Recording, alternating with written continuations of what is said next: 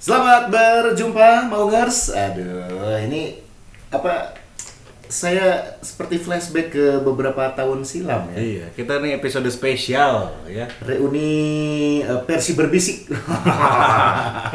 Dan tidak cuma itu, kita juga kedatangan admin si orang dalam ya.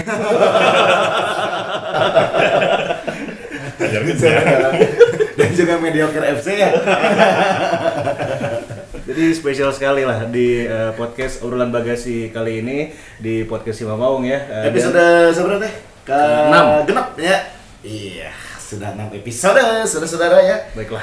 Kita Dan kita akan membahas seputar apa di episode kali ini mungkin fenomena yang eh, marak terjadi di dunia maya belakangan ini ya Pak ya? hmm, tentang perekrutan pemain Persib ya. Iya. Kita akan bahas lengkapnya seperti biasa kita perkenalkan diri dulu dong. Oh boleh. Ada saya Zi Chandra Saya Fajar Zul seperti biasa ya. Dan juga rekan-rekan kita ya. Yes, ini. Kayak kantor notaris ya. Iya. Fajar dan Zi dan rekan. Fajar Z dan rekan. Notaris ya. Ya kan? Coba kita identifikasi dulu suaranya. Ada siapa-siapa aja yang hadir di hari ini? Ada saya Arifan Pradipta dan teman saya Anak baru, Adil. Ripan dan Adil dari Simamau. Betul. Ya dan juga dua bintang tamu spesial kita. Ini ya. Mangga. Mangga ya mah. Eh, halo, saya Happy Fauzan. Yes, yang heavy.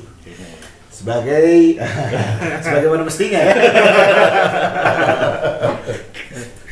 Satu lagi, mangga.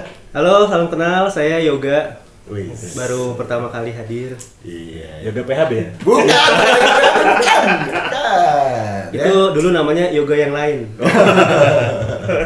Dulu kita sering dengerin beliau ini sama Ernest Prakasa ya. Sih, Di salah satu radio itu, Pak ya. Apa? Yang udah nggak ada. Ya, udah nggak ada. Ya, radionya masih ada, Nggak ada sportnya. Udah ada Oh, iya, ya. Ini menarik karena eh, kita lagi ingin membahas seputar eh, pola perekrutannya Persib Bandung Ya, ya, dan, juga, ini mungkin kebutuhan ya teknis Betul. musim depan teh yang dihadapi Persib sih sebetulnya eh, liga ya seperti Hmm. biasa mungkin sedikit berbeda dengan eh, Bali yang kemarin juara dan bisa berlaga di kompetisi Asia Ya. kebutuhannya pasti berbeda begitupun Surabaya yang juga lolos gitu ya makanya mereka kan terlihat lebih gercep dibandingkan tim-tim lain Iya, belum lagi keinginan Bobotoh juga kan. Nah sih eh, tim lain mah sudah apa eh, welcome, welcome, welcome. Ya. Persib kan selamat tahun baru. Dona karek hiji. Tuh, Ya, cuma itu doang. Tahun kemarin mah Dona tek slow gitu kan. Ini Tolong dibahas video nanya.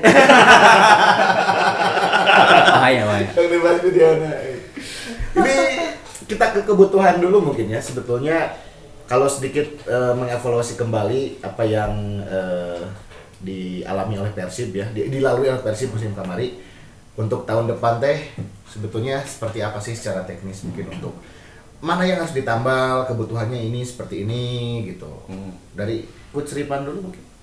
Oke, eh, menurut saya untuk tahun ini Persib eh, tidak belum terlambat ya. Cuman memang tim lain yang kecepatan. Hmm. Oke. Kayak Bisaan. iya, iya juga. Iya, iya, iya. Curi Kalau- start, curi start. enggak kalau Persib kan liganya aja baru selesai tanggal 22 Desember. Ya, ya. Eh, ini baru Januari, karak tahun baruan. Berarti memang belum Baru dua minggu liga baru- beres gitu ya. Baru dua mingguan. Secara jalur dan secara normal memang kontrak pemain-pemain di Indonesia kan biasanya berakhir 31 Desember. Hmm. Jadi secara etika memang harus diumumkannya setelah tanggal kontrak berakhir kan Ya. begitu. Eh, artinya memang paling diumuminnya setelah minggu-minggu pertama tahun baru gitu. Jadi Hmm. emang eh, masih di track yang benar lah gitu untuk si Persib sendiri. Emang tim lain aja yang kecepatan. Jadi Bobotoh itu ngelihatnya kayak perkenalan Haryono eh, bagus terus ada Alfat Fatir yang langsung dikenalkan oleh Persija Jakarta. Nah, Bobotoh tuh mulai kebakaran jenggot gara-gara itu sih sebetulnya gitu. Jadi anjir hari si Persib mulai sahanya takut kehabisan pemain mungkin kehabisan Hmm. pemain di lapangan cuman kan ada statement juga bahwa pemain-pemain baru akan eh, berkumpul tanggal 10 dan semua tim eh, kan yang beberapa diistirahatkan dulu tuh Hmm. yang beberapa main full musim lalu Se- semua tim akan berkumpul lagi di 22 Januari ya Hmm. jadi artinya masih ada waktu sampai 22 Januari aja ditunggu dulu untuk Boboto sabar Hmm. Em, misalnya 22 Januari itu pemainnya masih baru tuh, nah itu baru boleh di, Nah. diprotes. Cuman apakah nanti ketika kita protes pemainnya masih ada atau enggak belum belum, nah, belum bisa dipastikan ya. Cuman kalau melihat perekrutan pertama Don 1 Don 1 itu Victor Igbonevo Balik lagi ya. Victor Igbonevo balik lagi. Nah, eh, formula saya mencatat formula tim juara dari tiga musim terakhir. Hmm. Eh, tiga musim terakhir itu berarti 2017 ada Bayangkara, Bayangkara, FC, Persija, Persija sama Bali. Bali. Saya mencatat salah satu formula untuk menjadi juara itu mereka tuh mempunyai 3 sampai 5 back tengah yang kualitasnya eh, Sepadan gitu ya, sepadan. merata. bukan yang satu main inti satu cadangan mati yang jomplang. Eh, eh. Nah, 2017 nih ya saya saya mencatat nih Bayangkara ada Dutra, Hmm. Otavia Dutra, ada Indra Kahvi, Hmm. ada Firly Apriansa, Sa- Suroso sama Jejang Mulyana. Hmm. Itu ada lima tuh. Hmm. Lima back tengah yang siap tempur siapa pun Hmm. yang cedera, akumulasi atau bagaimana bisa Aman di- di- ya. bisa digantikan dengan eh, pemain yang ber- yang kualitasnya sama lagi. Hmm. Persija tahun 2018 ada Maman, Gunawan Dwi Cahyo, Hmm. Jemerson Xavier sama Fafa Mario Yagalo Hmm. itu juga sama jadi ketika misalnya Maman nggak bisa main penggantinya tuh Gunawan Dwi Cahyo tidak jomplang gitu Iya. nah terakhir kemarin Bali United ada Haudi Abdillah Leonardo Pamahu William Pacheco dengan Gunawan Dwi Cahyo juga Hmm. nah kalau melihat tren itu berarti kita sekarang punya Ahmad Jufrianto Nick Kuipers Fabiano Beltrame dengan. Igbonevo Igbonevo. artinya satu formula juara udah kita ini nih udah kita checklist gitu Oke. untuk di lini belakang. Kalau saya sih mencatatnya sementara itu karena yang lain kan belum ada lagi pemain ya. Ya. Baru ada katanya Benny Okto Dimas cuman saya juga belum tahu Benny Okto eh, apakah sudah dikontrak apa belum. gitu. Ya. Tapi secara posisi memang dia bisa bisa main di flank dan bisa main di penyerang. Oke. Kalau dari saya segitu dulu. Belakang aman, checklist. Maka checklist. Cek formula juaranya eh, lebih dari tiga back tengah yang sepadan checklist. Itu belum termasuk Indra Mustafa ya back Iya. kelima. Hmm. Tapi emang perlu diingat juga sih sambil ngobrol. Laga yang akan dihadapi Persib tahun ini itu memang membutuhkan amunisi sekuat itu di belakang karena Hmm. kalau dari bocorannya eh, benar tahun ini akan ada lagi Piala Indonesia Oke. dikonfirmasi ada Piala Indonesia gitu. Jadi eh, sebuah ajang yang memang akan nyempil-nyempil di sela-sela waktunya Hmm. liga Liga. yang mana sudah akan cukup melelahkan panjang dan kita juga tidak tahu nanti fokusnya apakah akan tetap ke liga atau bahkan mau coba ngambil peluang di Piala di Indonesia. Piala Indonesia gitu. Jadi em, Liga Indonesia itu akan mulai di ini boleh disebutin nggak ya? Jangan dulu lah ya. nanti nanti ketahuan siapa yang ngasih tahu. Pokoknya Liga Indonesia. Kita benar-benar datengin orang dalam. Dari orang dalam ini ya. Pokoknya udah ada tanggal, udah ada tanggal Liga Indonesia akan mulai kapan. Bulannya deh, bulannya. Kisi-kisi mungkin sebelum sebelum lebaran lah ya. Bulannya deh, Atau bulannya. se- sebelum lebaran, pasti sebelum lebaran ya. Nah, sebelum itu kita punya tarkam Piala Presiden Oh sebenarnya. iya. Iya, ada tarkam. Nah, turnamen lah, turnamen. Sebelum itu kita ikutan sebuah pemanasan di Malaysia. di, di Malaysia. Itu Ya. boleh dianggap boleh dianggap tidak tidak tidak cukup signifikan sebenarnya. Hmm. Tapi ya tadi yang akan ngerepotin itu adalah eh, dua yang cukup melelahkan yaitu Liga Indonesia dan Piala Piala Piala Indonesia. Piala ya. Indonesia.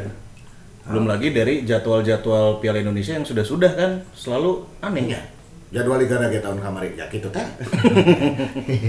eh tapi mungkin kalau 2019 kan tahun politik ya Iya. kan. Jadi banyak isu yang berkembang dan mempengaruhi ke segala bidang lah gitu. Eh, jangan lupa juga 2020 mah aman sih kan. 2020 si Jalak Iya. Harupat tuh kan mau direnovasi, Bro. Nah, lo. itu nanti kita bahas di episode selanjutnya, ya. Episode berikutnya. Iya, menarik loh. Bapak visioner sekali. Persib Dan mau- memikirkan episode selanjutnya. Mau pakai stadion mana, Iya, so? iya, iya. Ya kan nanti orang tegawe. benar benar benar ya. Sekarang kita ke Bapak Adil ini gimana nih? Berkaitan dengan kebutuhan teknis juga mungkin dan ya dilihat di lapangan lah sekarang bagaimana yang terjadi gitu. Menyikapi juga mungkin beberapa isu yang santer berkembang dan juga di apa eh, informasi-informasi yang marak di masyarakat khususnya Bobotoh. Oke. Untuk menyambut uh, musim baru sebenarnya kita nggak bisa lepas dari musim sekarang ya. Musim musim 2019 yang lalu gitu. Ya. Ketika beberapa kekurangan dirasa Robert emang benar adanya dari ada ketimpangan. dirasa mau mau mau Panggil lagi juga obet atau ya coach Robert kayak gitu ada ketimpangan dari pemain inti dan pemain cadangan. cadangan. Kalau dilihat sih eh, dari starting ini kita tuh emang benar-benar harus memiliki gelandang yang menyerang yang lebih agresif gitu. Kita tahu eh, sentral musim lalu tuh ada di Omid Nazari gitu. Ketika Omid Nazari di Payahan lah gitu nya, jika pertandingan lawan Barito Putra itu pertama kalinya Omid Nazari ditekan habis-habisan gitu sama anak anak asuhnya Pak Jajang gitu. Dan di situ ada ada sebuah sistem yang Mati. yang yang gak jalan gitu. Ada sistem yang gak jalan. Akhirnya eh, aliran bola ke depan Ajis eh, terlihat nggak bisa nggak bisa buat apa-apa dan akhirnya gagap ya. Itu segini gagap. Ajis akhirnya kan diganti kan di babak kedua. Nah, di musim yang baru ini kita harus memiliki cara gitu. Ketika Omid Nazari ini dimatikan, kita harus punya cara. Bagaimana caranya gitu ketika kita mengandalkan Kevin Van Kiper Lewis akhirnya kan tidak tidak berjalan, tidak optimal gitu. Nah, itu itu satu. Kita harus uh, cari pemain alternatif yang intinya ketika Omid Nazari dimatikan ada pemain lain yang bisa menghidupkan sistem dalam tim gitu. Itu yang pertama. Terus yang kedua, kita harus cari alternatif ketika Ezekiel ini gemur-gemurnya kan mundur gitu. Mundur undur. Mengundur. Oh, mundur oke tak Ezekiel. Ezekiel Jadi kepastiannya gimana nih? Iya. Pak Teddy sepertinya masih yakin gitu dengan durasi kontrak dari Yang masih tersisa pemain yang masih akhir tersisa tahun sampai ya. akhir tahun. Tapi ada ada isu lain yang ya emang nggak satu nggak satu suara gitu di situ. Hmm. Gitu. Itu kalau secara teknis sih sebenarnya kita harus punya itu aja sih. Hmm. Sistem sistem lain ketika Omid Nazari nggak bisa apa-apa. Ya. Berarti belakang tadi kata Coach Ripan aman. Aman. Tinggal tengah nih PR-nya. Berarti kan ada satu kreator lagi Iya. Belum pada checklist. saat eh, can checklist ya kreatornya can Belum aya. dan ya. Belum down nih tengah kira-kira saha figur yang bisa eh, sesuai dengan eh, apa yang tadi dibilang sama Kang Adil gitu ya. Termasuk di depan. Depan. pada saat eh, Mang Eje absen ya kan atau dia juga deadlock gitu ya ada figur yang ini bisa jadi icebreakernya gitu pemecah kebuntuannya juga ya. Belum lagi Mang Eze juga lagi apa tanda tanya juga ya kan. game simpang siur teh. Berarti kan ada pertanyaan, ada yang salah dong dengan pola perekrutan yang ada di tubuh Persib Bandung. benar. Ya namun namun narik ke beberapa tahun ke tukang ya beberapa musim pastinya kan sedikit berbeda ya pola dan juga mungkin eh, apa eh, perekrutan pemain dari berbagai macam pelatih yang pernah menangani Persib gitu ya. Dan sekarang pun ya kerasanya gitu pak. Ya, kurang gitu pada saat lihat informasi ini kok. Si A ngomongnya ini. Terus pada saat lihat eh, media lain loh iya si B oke ngomong soal soal eh, pemain tapi nah kieu gitu. Nah ini. Ini kalau dari Kang Hevi nih, secara sejarah Persib ini ya dari tahun ke tahun. dalam mengambil keputusan idealnya tuh sama siapa sih? Eh, ya, kembali dulu ke teknis ya ke tadi nama harusnya ya. bagian coach Rifan gitu. Eh, Abed ini sebenarnya beruntung ya. Jadi jarang sekali ada pelatih di Persib itu dia udah ready sebelum perekrutan pemain. Asalnya kan misalnya eh, saya kan dekat sama Mamit dulu. Jadi eh, ya Drago Mamit ya? Ya Dago Mamic itu pas datang ke Persib itu saya inget dulu eh, pas konferensi persnya itu kan saya itu kan iseng-iseng nanya ke Mamic ini kamu ngelatih ke sini kemudian pemainnya itu udah ada gitu. Udah ada. sedangkan kamu ya seharusnya kan idealnya pelatih itu datang kemudian dia rekrut rekrut rekrut gitu kan idealnya gitu. Nah Robert ini beruntungnya karena dia udah punya ya satu musim ke belakang. Kemudian dia dipercaya lagi ke- eh, satu musim ke depan. Dia punya kesempatan untuk ngambil pemain-pemain yang dia inginkan. Jadi dalam ya dalam akhirnya kan dia ngambil lima pemain baru. Yang satu sudah dan dan tinggal tinggal empat lagi kan. Nah, yang terjadi itu kemudian sebenarnya Persib itu kan udah ngasih tahu ini pertengahan Januari ya, ya sekitar 10 tanggal 10 pemain akan datang. Nah, yang terjadi kan Boboto itu biasa kan ada gejolak-gejolak Boboto itu kan eh, spekulasi ya. ya berspekulasi terus Adel pengen tahu ini siapa terus dipanas-panasi Ya. sama apa sosmed gitu, Kali di Instagram. stasiun ya kan, ayah bule di foto. Ternyata insya eta. Ya kan? Jika tahun kemarin Hoyong Schneider datang lo pitching. Nah kayak gitu, akhirnya kan eh, Boboto itu akhirnya rame sendiri ya. Jadi dia yang manas-manasi, dia dengar dari mana ini ada pemain anu datang, masuk eh, kasus Konate kemarin ya. Kasus Konate kemarin ada seseorang yang, wah ini Konate mau masuk ke Persib, nah itu sesuatu yang saya rasa ada miss ya di tubuh Persib. Sebetulan kalau ke Sumedang kita lihat patung itu ya, apa? Danda sama Pangeran Cornell. Saya ingatnya ke sana jadinya. Jadi kan harusnya Dandas itu mis- eh, dalam pembangun jalan pos itu bukan dia sendiri yang turun untuk mengatur ada apa masalah di Sumedang. Kebetulan di Sumedang ya ada ada masalah itu. Dandas itu berhasil memindahkan misalnya memindahkan Ba- Bandung dari Dayakolot kemudian memindahkan eh, Tanjung Sari dari eh, Parakan Muncang tapi pas di Sumedang itu ada persoalan yang harus turun itu sebenarnya bukan Dandas tapi anak buahnya kayak asisten residen atau residen untuk menghadapi Sumedang. Tapi kenapa Dandas sendiri yang turun? Ini kayak Persib di kasus Konate. Kenapa harus kemudian Robert Abed yang turun untuk eh, memberikan Klarifikasi. dia mengklarifikasi itu? Harusnya kan di Persib itu harus ada orang-orang yang pasang badan bahwa ketika ada isu Konate, walaupun siapa pun yang memberi menghembuskan isu itu, ya ada di satu orang Persib yang mengatakan eh, enggak misalnya kayak gitu atau ada satu suara di Persib eh, siapa pun itu yang harus meredam gejolak-gejolak yang ada di eh, Boboto. Nah itu pendapat saya seperti itu. Nah, itu ya. Boleh nyambung dikit. Jadi ingat pengalaman zaman dulu juga waktu masih liputan eh, kayak yang Kang Heavy bilang tadi salah satu keunggulan proses perekrutan tahun ini adalah pelatihnya sudah melewati musim sebelumnya. Nah, ada satu kejadian dulu kalau teman-teman masih ingat mungkin generasi sekarang hanya belum banyak lah ya yang sempat ngalamin Persib mau degradasi dan kita ikutan playoff ya. Ya. Pas One Pies ya. Yaitu Juan Paes. Nah, ketika Juan Paes menyelamatkan Persib dari degradasi, kemudian beliau pulang dulu nih ke Chili ya. Chili. Nah, kemudian ketika beliau mau datang itu kita wartawan tuh udah nunggu di dulu hotel di Supratman tuh. Apa namanya? Cemerlang ya?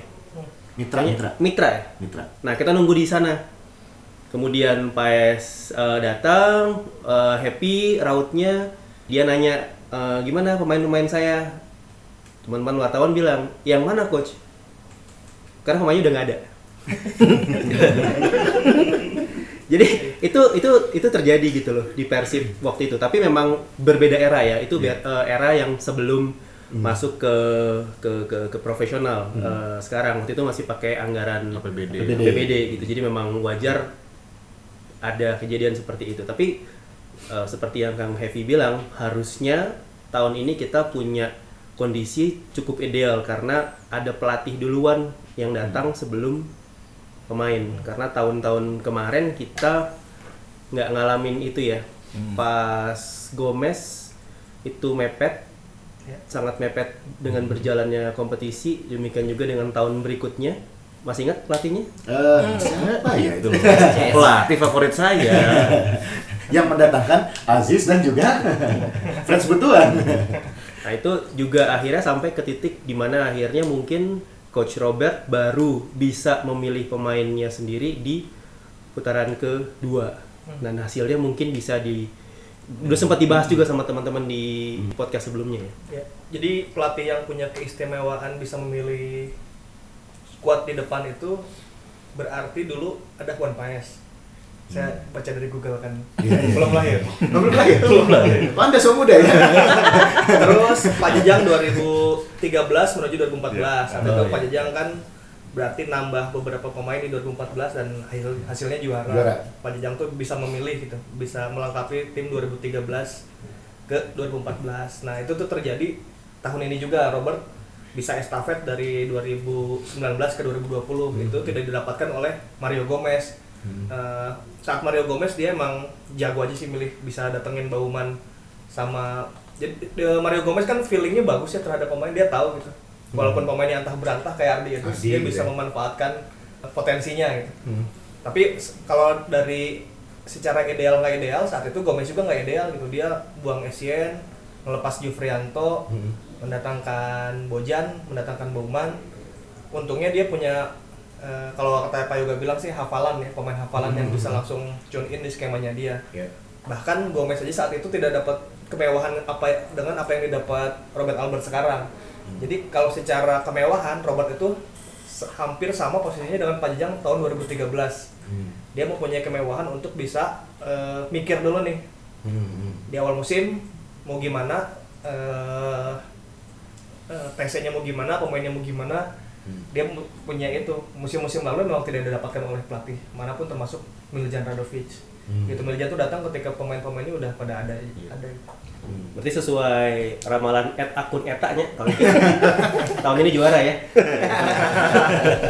Eh, belum tahu. belum tahu ya.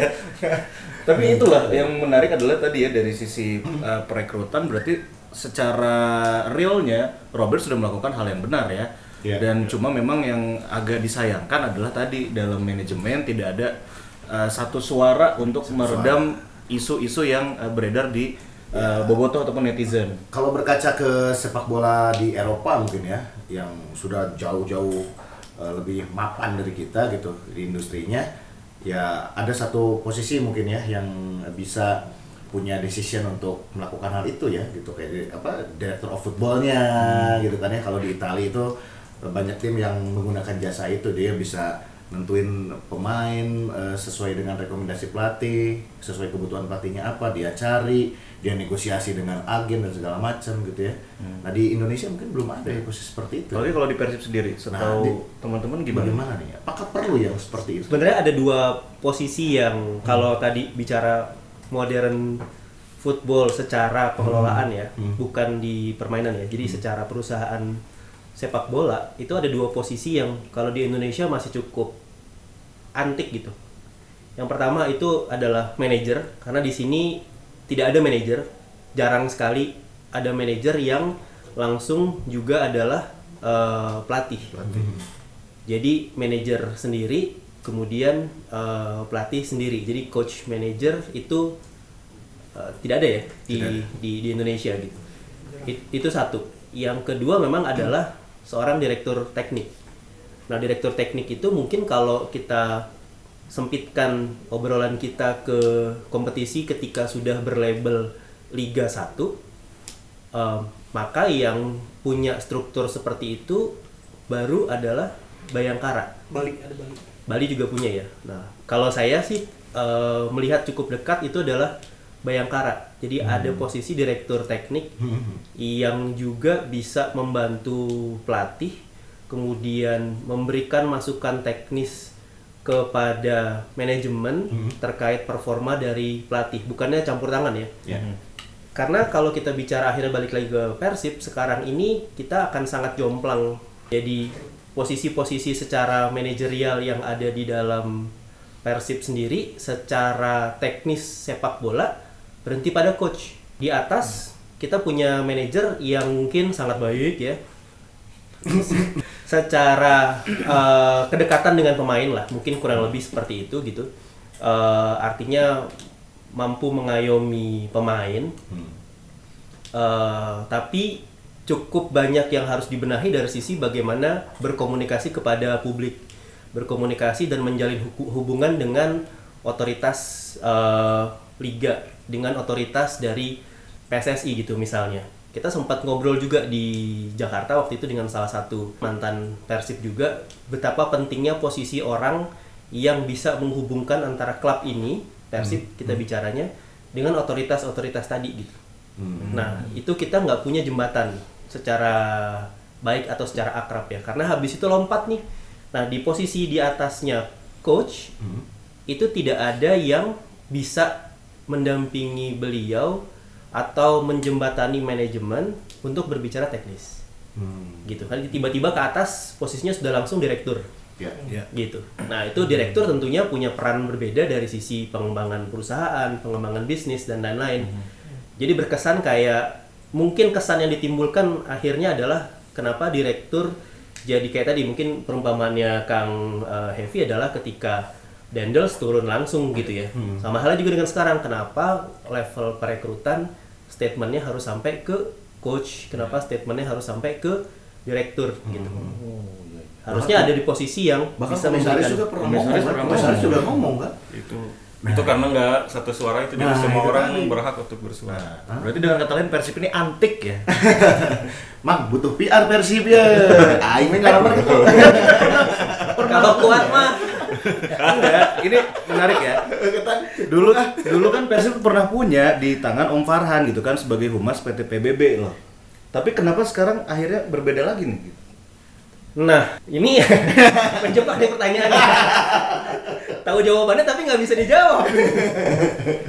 ya memang idealnya seperti itu sih. Memang ideal seperti itu. Ada ada posisi seperti Om Farhan mungkin ya yang bisa membantu manajemen untuk bisa membatasi isu, kemudian menjadi corong suara yang satu gitu ya. Kemudian untuk bisa melakukan eh, apa namanya recovery secara pemberitaan dan lain-lain. Itu memang harus sudah sudah ada gitu. Dan bahkan beberapa tahun lalu saya bilang malahan relatif lebih ideal secara bentuk eh, strukturnya karena waktu itu ada posisi direktur operasional Pak Risha Adiwijaya kemudian didampingi oleh ada Kang Farhan gitu.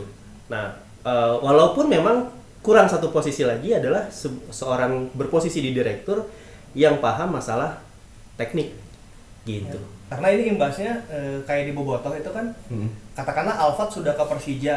Sebelumnya digosipkan merapat ke Persib karena Alfat adalah putra daerah, Hmm. pemain timnas bagus mainnya. Ya, dan Alpat sudah dicukur di barbernya Kim gitu ya. Alfat ya. Maksudnya ti- secara Penting ya, secara kemudahan tidak sulit untuk memboyong Alfat. Ya paling kan sah sih orang Bandung nggak mau main di Persib. gitu. Hmm. Ya tinggal hitung-hitungan uang aja kan. Nah, yang beredar kemudian adalah Persija membayar lebih daripada Persib, makanya Alfat eh, pergi ke Persija. Sedangkan Persib tidak mampu eh, memenuhi apa yang Alfat pengen gitu. Isunya kan itu. Kalau saya jadi berpikiran, maunya sih gitu Persib tuh bisa mayar si Alfat kan gitu ya. Ya. Nah, hal-hal ini teh harusnya dijawab minimal dijawab kalaupun tidak detail ada penjelasan kenapa Alphard tidak jadi ke Bandung katakanlah secara teknis Robert Albert tidak membutuhkan Alphard karena di posisi itu sudah ada Nando misalnya gitu Ya, jadi kan ya. bobotoh oh lain ku masalah duit-duit deing gitu masalahnya memang saya Nando misalnya gitu Tidak masuk ke skema Hmm, pelatih. kalau misalnya ini kan seperti itu ya. pertanyaan adalah Alphard kan bisa main di uh, fullback kiri, fullback kanan, sayap kiri, sayap kanan, udah empat posisi tuh. Hmm. Terus eh, kurang sih saya teka dia gitu karena dia juga orang Bandung mainnya bagus tim Hmm. nasional. Nah terakhir ada isu Konate, Konate sudah mau rapat ke sini, eh, akhirnya tidak jadi Hmm. karena eh, agennya mulai bilang bahwa ada yang membayar lebih tinggi seperti Hmm. ya isu-isu kayak gitu lagi lah isu-isu. Ma- jadi kesannya tuh Persib tuh nggak bisa membayar pemain dengan eh, Sesuai keinginannya gitu sesuai keinginan dengan harga yang layak gitu Mhm. eh, eh, anomali kan gitu si Persib ini tim besar tim kaya tiba-tiba isunya adalah Persib tidak mampu membayar lebih Hmm. isu-isu seperti ini kan bisa diredam kalau ada penjelasan gitu. kita kan Hmm. se- sekarang nggak tahu yang terjadi itu kayak gimana sih apa emang dibutuhkan Hmm. apa emang bungel di awal kan deh gitu. Kalau dari strategi komunikasi memang akhirnya ini yang memang jadi jadi masalah cukup besar ya bagi bagi Persib khususnya dalam masa perekrutan ini karena yang pertama sebenarnya bola liar isu itu bisa berdampak buruk pada harga. Ketika gosipnya dihembuskan duluan lalu kemudian eh, pusaran beritanya Panas gitu ya informasinya. eh, makin panas, pemain yang bersangkutan itu sangat potensial untuk Naikin. eh, naikin eh, harga gitu. Walaupun dari bocoran yang kita dapatkan memang tadi harusnya ketika Alfat misalnya tidak tidak masuk, memang ternyata memang dari awal tidak masuk ke dalam Skema. skema misalnya ya. seperti itu. Nah itu juga mungkin perlu dijelaskan untuk meredam meredam berbagai macam macam isu gitu loh. Ya ini baik bagi Persib sendiri juga sebenarnya supaya siapa pun yang dibidik sama dia itu tetap dalam kondisi dingin hingga negosiasi berjalan dengan eh, baik. Tapi kita juga harus paham kultur di kultur eh, sosial media di Boboto. di Boboto. gitu. Nah, dari dua hal ini tinggal di balance siapakah yang akhirnya memainkan peran ini di dalam Persib. Nah, akhirnya itu yang jadi pertanyaan. Secara teknis kira-kira yang dibutuhkan pemain untuk mengarungi kompetisi musim depan di Persib tuh yang kayak gimana sih? Nah, secara teknis tadi sempat bilang ada Konate sih. Agak agak menarik juga. Eh, Konate itu emang pemain yang serba bisa ya, Figur ideal lah ya. figur ideal untuk untuk tim Persib saat ini. Bahkan Konate yang sekarang tuh lebih matang daripada Konate eh, tahun 2014 ketika menjuarai dulu. Konate sekarang tuh sekarang lah bera- berada di usia matang lah gitu Ya, ya. itu itu cukup menarik ketika Konate datang. Tapi akhirnya kan Robert Albert membantah akan datangnya Konate karena Sudah dia dengan yang lain dia sana dengan ya. yang lain. Tapi benar juga sih, uh, harusnya bukan Robert Albert yang Kita teh ya. ngomong etate gitu. harusnya ada ada orang lain di pihak manajemen yang mengklarifikasi atau mengkonfirmasi itu. Karena selama ini saya juga saya yang sendiri yang sering berada di lapangan, sering kebingungan ketika jajaran manajemen teh ieu teh loba gitu ya. Ditanya Jiji ya. Ditanya hiji-hiji suaranya tuh beda-beda gitu. Makanya ketika satu suara muncul, suara satunya lagi berbeda gitu. Jadi itu yang eh, menjadi gelisah gitu untuk untuk Boboto gitu, untuk untuk kita kita wartawan juga sendiri kita dituntut untuk mengklarifikasi itu, membenarkan itu, iya atau tidak gitu. Nah kita juga ya mungkin harus ada benar-benar ada satu suara sih untuk di situ. Tapi kalau untuk teknis sepertinya Konate menjadi sosok yang Ideal sih, dan didambakan ideal juga sebenarnya ya, gitu. Kalau dia beruntung banget kalau Persib bisa dapetin lagi dia gitu. Hmm. Coba kalau dari Kang Evi, Ya balik lagi ke hal tadi ya ke Albert. Kenapa Albert yang harus turun? Eh, karena ini posisi yang paling riskan gitu di di Persib. Kalau dalam sejarahnya Persib itu dari tahun ya dari dulu gitu. Yang disalahkan ketika prestasi menurunnya pelatih Pelatih. siapa siapa lagi gitu. Walaupun eh, banyak orang bersuara tapi tetap yang diturunkan pelatih banyak banyak banyak kasus lah eh, di di Persib itu yang di karena Boboto itu kan ingin prestasi tertinggi ya. Dan yang diserang itu pasti pelatih. Makanya ketika eh, datang gosip-gosip ini ya yang turun akhirnya eh, Abed sendiri. Karena dia yang bertanggung jawab atas tim ini. Ketika dia dipertanyakan kenapa nggak merekrut si Anu?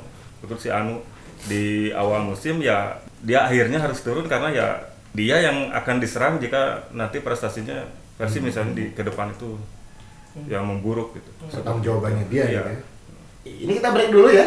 Kita masih banyak pembahasan tentunya di episode 6 eh si Mamang Podcast eh, untuk kali ini.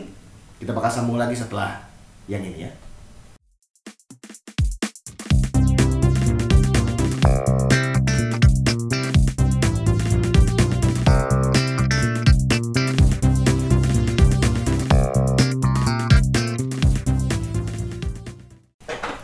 Kita balik lagi di Simamong Podcast obrolan bagasi kali ini yang tentunya masih mengangkat isu seputar perekrutan pemain di tubuh Persib Bandung dan juga tentunya kita masih membahas seputar ya gimana nih bursa transfernya Persib selanjutnya. Dan sudah kita simpulkan dan juga dari obrolan yang tadi sudah kita kasih ke kamu nih Boboto kira-kira eh, mungkin dari pendapat teman-teman apa yang bisa kita simpulkan untuk Uh, next tim Persib ke depan bursa transfer juga seperti apa dan juga tentunya bagaimana nih uh, mengcounter isu-isu dari Bobotoh dan juga netizen yang hayo we terus hoyong masih iya mungkin kan datangnya beda tak kumaha Oke, kalau saya karena ngertinya di teknis yang memperhatikannya, jadi lagi-lagi jawabannya secara teknis.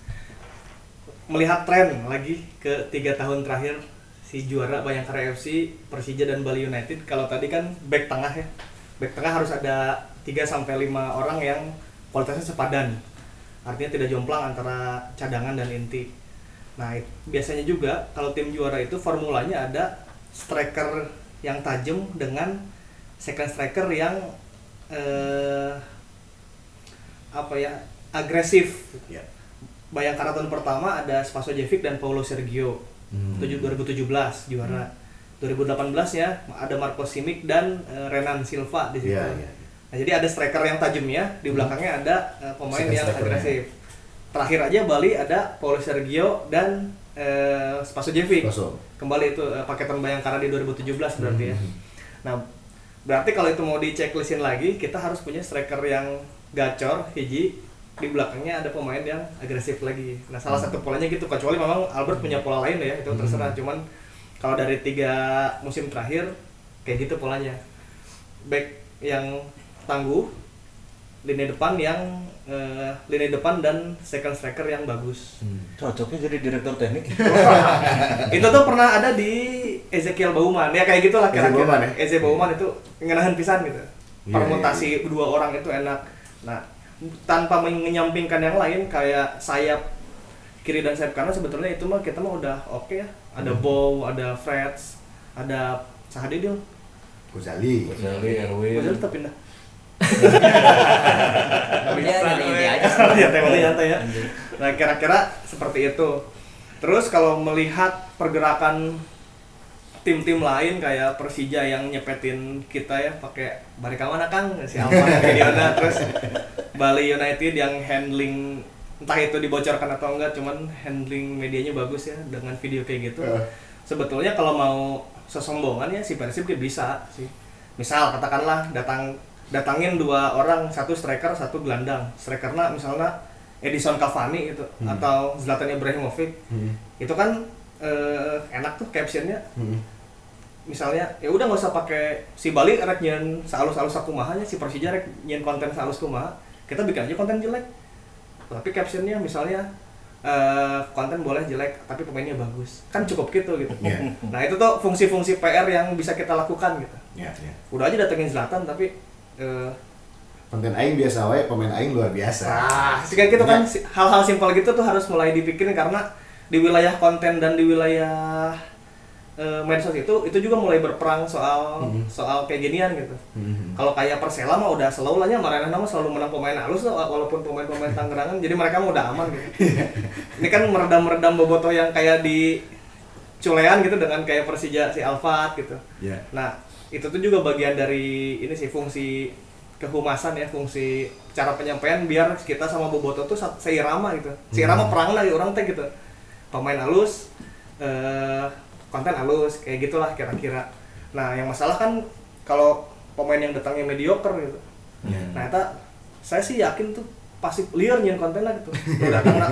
Misalnya lu datang sahanya gitu, Tangerang-Tangerang Beni aja. Beni Beni apa? Lu datang misalnya Rakic gitu yang ya Karawacian asing-asing Karawaci itu kan Asing-asing Karawaci. itu kan li liarnya gitu bikin kontennya udah dikumahkeun gitu. Ya.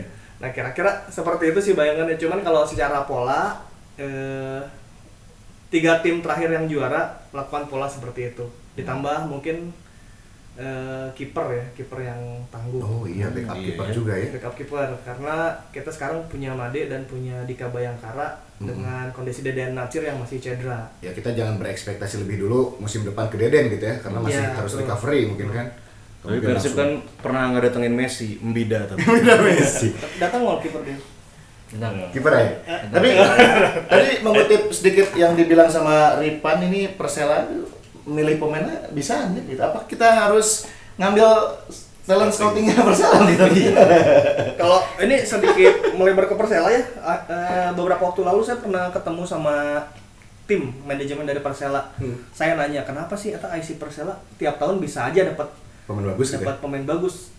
Ternyata mereka membocorkan rahasianya bahwa mereka tuh punya tim empat empat sampai lima orang yang menyeleksi.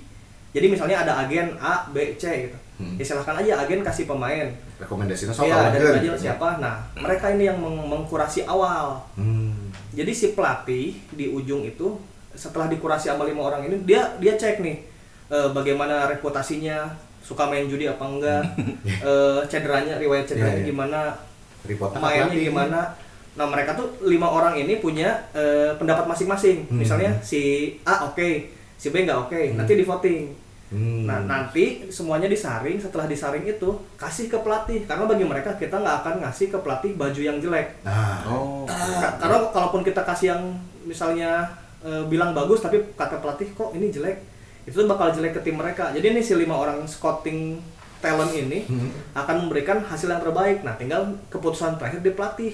Hmm. Misalnya pelatih lebih suka pemain jangkung yang untuk bola atas. Mereka sudah menyediakan ini. gitu. Setelah Oh, iya. dikurasi dari agen-agennya Iya. itu. Ah. Nah, setelah nanya ke Persela, mereka tuh punya tim kurasi awal dari agen dan dari pemain yang seleksi untuk dikasihkan ke pelatih lima terbaiknya itu. Oh. Seperti itu Persela. Jadi mereka nggak peduli entah itu agennya ecek-ecek, entah itu Hmm. agennya bagus, kasih dulu aja. Ntar mereka yang seleksi gitu. Ada kok beberapa juga pemain yang menurut mereka bukan dari eh, agensi terpercaya, cuman eh, mereka tetap fair aja gitu di- dinilai dulu Hmm. gimana ininya, gimana taktiknya. Kemudian dikasihlah ke pelatih, pelatih butuh butuh pemain yang seperti apa, mereka sediakan ini gitu, yang setelah dikurasi itu. Kalau Persela sistemnya seperti itu setelah saya ngobrol.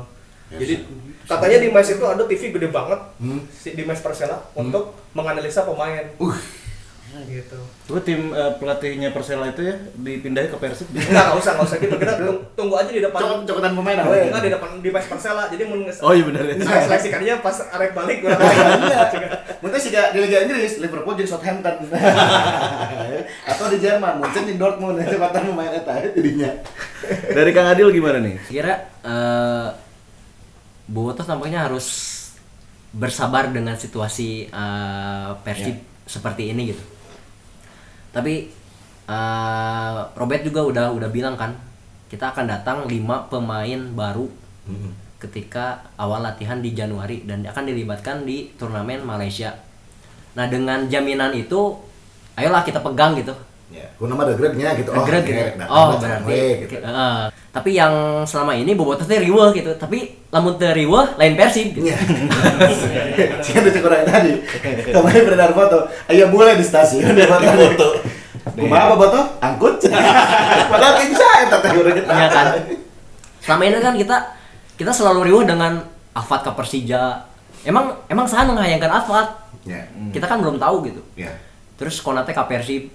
Emang saha nu ngahayangkeun Konate gitu. Kan kita kita juga belum tahu gitu. Nah, jadi isu-isu isu isu-isu seperti itu sih yang uh, mengganggu gitu. Hmm. Kayak kayak gini kan. Uh, misalkan ini misalkan ketika kita akan mengontrak Konate Hmm. terus belum deal tapi udah digembar-gemborkan di medsos gitu otomatis kan si agen oge eh, harga. ah taikan ah harganya kan aya aya bisa aya indikasi seperti Iya, itu yang iya. membuat hambatan buat si pemain eh, datang ke Bandung gitu mungkin apa yang ditakutkan oleh si manajemen juga mungkin seperti ini gitu Hmm. jadi intinya kan kita berpegangan dulu lah sama apa yang dikatakan Robert bahwa dia akan mem- membawa lima pemain dan kita tunggu kita pegang aja dulu itu Bang Robert tuh ada si eta pelatihna tuh ya. itu. Nu nyaho kebutuhan tim kan si eta. Urang mau percaya ka Robert kan. Benar. Ya. Kang Yoga kesimpulannya dari obrolan ini? Saya nyambungin dari eh, teman-teman tadi, termasuk juga nantinya bikin bridging buat Bobotoh. Satu bahasanya adalah me- mem- memanage ekspektasi lah. Nah ini juga harus berlaku dua arah gitu.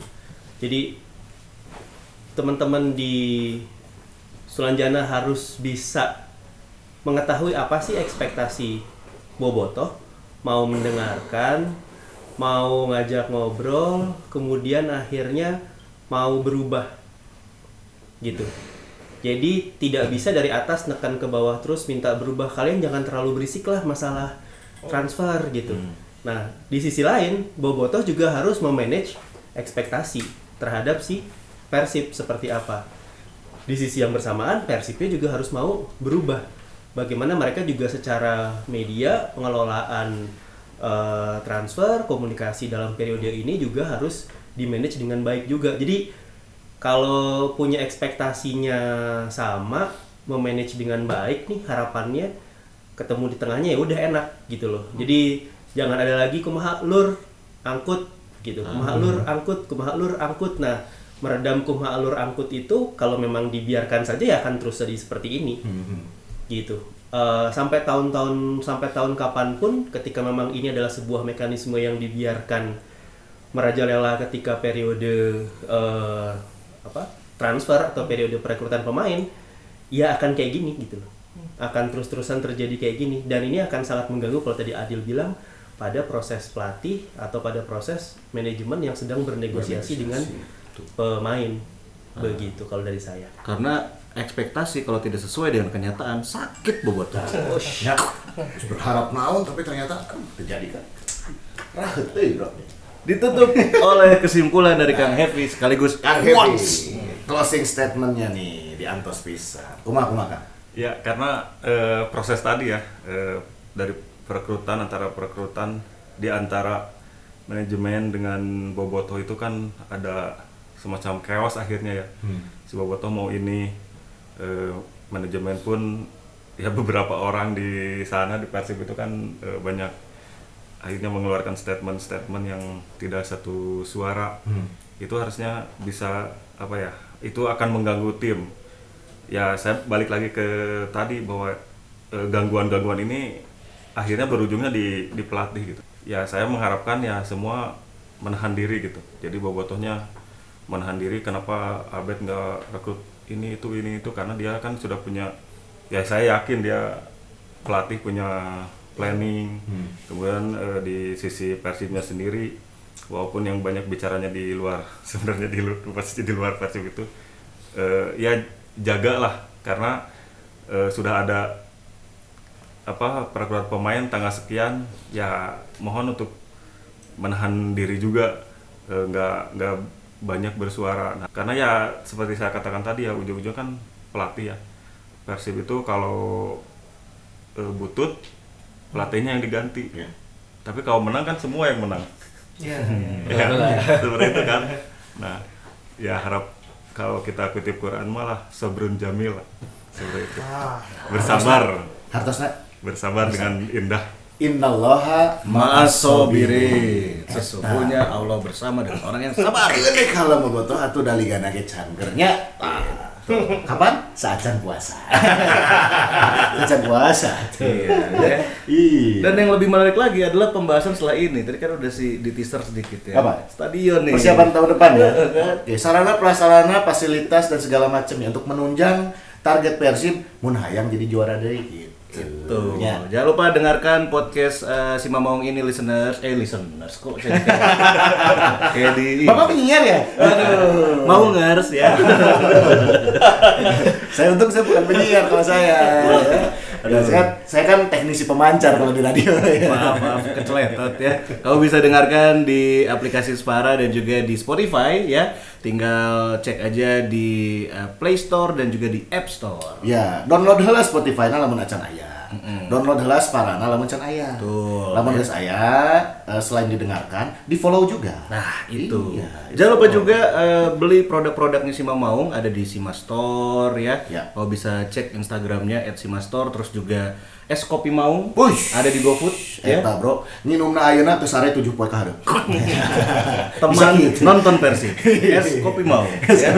Tapi yang kita rindukan adalah diskon si Master deh. Oh ya nanti dong. Apakah nanti di turnamen yang Asia Challenge di Malaysia kalau Persib menang ada diskon lagi? kita tunggu saja ya. Berdoa yang menangan 5-2 kayak kamu. Baiklah, ter- terima kasih teman-teman. Ya, Coach Ripan, Kang Adil, Kang Happy, Kang Yoga sudah eh, berbincang dengan kita di episode 6 ini. Kita berzumba kembali di episode 7 mendatang ya. Assalamualaikum. Bye. Hidup Persib, hidup Persib.